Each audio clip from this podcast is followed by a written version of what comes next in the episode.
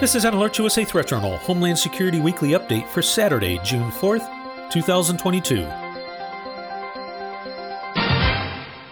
This week in security news, there's a lot happening around the world, starting first with the conflict in Europe. NATO Secretary General Jens Stoltenberg was in Washington this week for meetings with President Biden and National Security Advisor Jake Sullivan.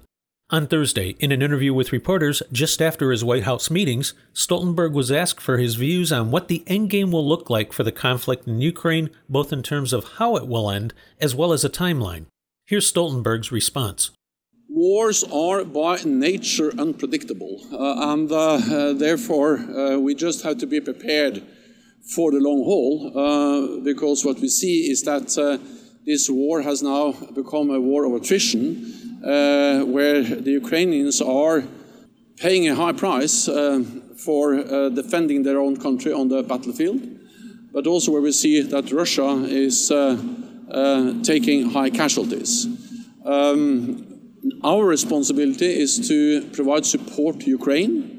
Um, most wars, and also most likely this war, will at some stage end at the negotiating table. Uh, but what we know is that what happens around the negotiating table is uh, very closely linked to the situation on the ground, on the battlefield. So we need to help them, to support them, so uh, they can uh, achieve the best possible uh, outcome of this uh, conflict. This week, the Biden administration confirmed that within the latest tranche of military aid being sent to Ukraine will be four M 142 high mobility artillery rocket systems, also known as HIMARS, this is a light wheeled, medium range multiple rocket launcher that will help Ukrainian forces take out key positions much deeper into Russian occupied territory.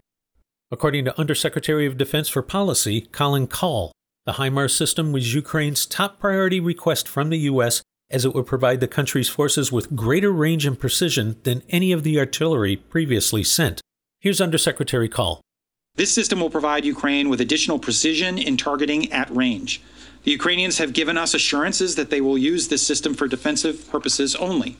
In anticipation of this potential decision by President Biden, the Department of Defense pre-positioned the HIMARS systems in Europe to ensure that they could be rapidly delivered to the Ukrainians and put in place a plan so that we could start training Ukrainian forces immediately while ensuring they learn how to operate the system safely and effectively as well as to maintain the system. We will continue to closely consult with Ukraine and surge additional available systems and capabilities in support of its defense. Kahl goes on to say that the HIMARS system will provide greater standoff. Quote, right now, the howitzers we provide them have about a 30 kilometer range. The HIMARS have more than twice that. Kahl also added that the U.S. has received specific assurances that the system would not be used to strike targets within Russia, even if such a strike would be considered in defense of their nation. Shifting over to the Korean Peninsula, Top nuclear envoys for South Korea, the United States, and Japan met for the first time Friday since President Yoon took office last month amid growing nuclear and missile threats from North Korea. Speaking to reporters before their meeting in Seoul, the senior diplomats all underscored the importance of a firm and united response to Kim's actions. Sung Kim, the U.S. Special Representative for North Korea, said that U.S. intelligence believes North Korea is preparing its Punggye nuclear test site for what would be its seventh nuclear test. Quote, this assessment is consistent with the DPRK's own recent public statements. Furthermore, we are preparing for all contingencies in close coordination with our Japanese and ROK allies.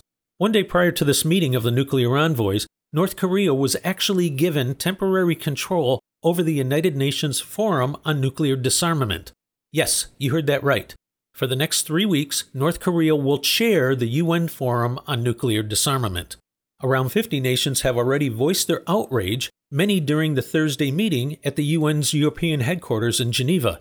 In Washington, State Department spokesman Ned Price said that North Korea's role called the entire body's utility into doubt. Quote, it certainly does call into question when you have a regime like the DPRK in a senior leadership post, a regime that has done as much as any other government around the world to erode the nonproliferation norm. Alert USA maintains around the clock monitoring of the security situation on the Korean Peninsula as well as in Eastern Europe and will immediately notify service subscribers of any changes to the overall threat picture as events warrant. Next up, Alert USA begins coverage of the tropics this week to align with the June 1st start of the hurricane season. As of the time of this report's preparation Friday evening, a disorganized tropical system is dumping significant amounts of rain in western Cuba and South Florida as it heads northeast. The disturbance is expected to become a tropical storm by Saturday and pass over into the Atlantic by early Sunday. At present, there is nothing else of consequence in the National Hurricane Center's five day outlook. Alert USA reminds listeners in hurricane prone areas that now is the time to be preparing your home and family for the season, and it's expected to be a busy one. In this situation, life is much easier if you are proactive in your efforts instead of being suddenly reactive with the rest of the population. In travel security news, once again, Alert USA cautions that the conflict in Eastern Europe has a potential to get much worse, and spillover or intentional incursion into neighboring NATO nations is a possibility. If you are planning travel abroad, regardless of the destination, Alert USA strongly recommends checking out the U.S. State Department's travel website as well as that of the CDC for safety, security, and health considerations for your destination, as well as for the latest evolving international travel regulations. In addition to U.S. government travel guidance, Alert USA also recommends taking a few minutes to visit the equivalent websites of the Canadian, Australian, and British governments to see the travel guidance that those nations are providing to their citizens, as security analysis and assessments often vary. Considering the rise in global tensions, additional security insights and perspectives should always be sought. Alert USA also recommends U.S. citizens preparing to travel abroad take a few minutes to register your trip with the State Department's Smart Traveler Enrollment Program so you can receive important information from the embassy about safety conditions in your destination country both before and while you are there, as well as to help the U.S. Embassy contact you in an emergency. You can find more on each of the stories in this report in the latest issue of the Threat Journal email newsletter. Take a moment and visit threatjournal.com to sign up. The publication is free, and a copy of this week's issue will be immediately sent to you via email. If you would like to receive breaking threat and incident alerts on your mobile device, visit alertsusa.com.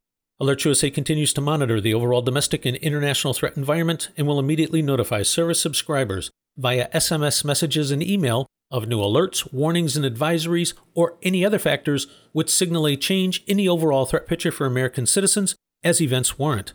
This has been an Alert USA Threat Journal Homeland Security Weekly Update for Saturday, June 4th, 2022.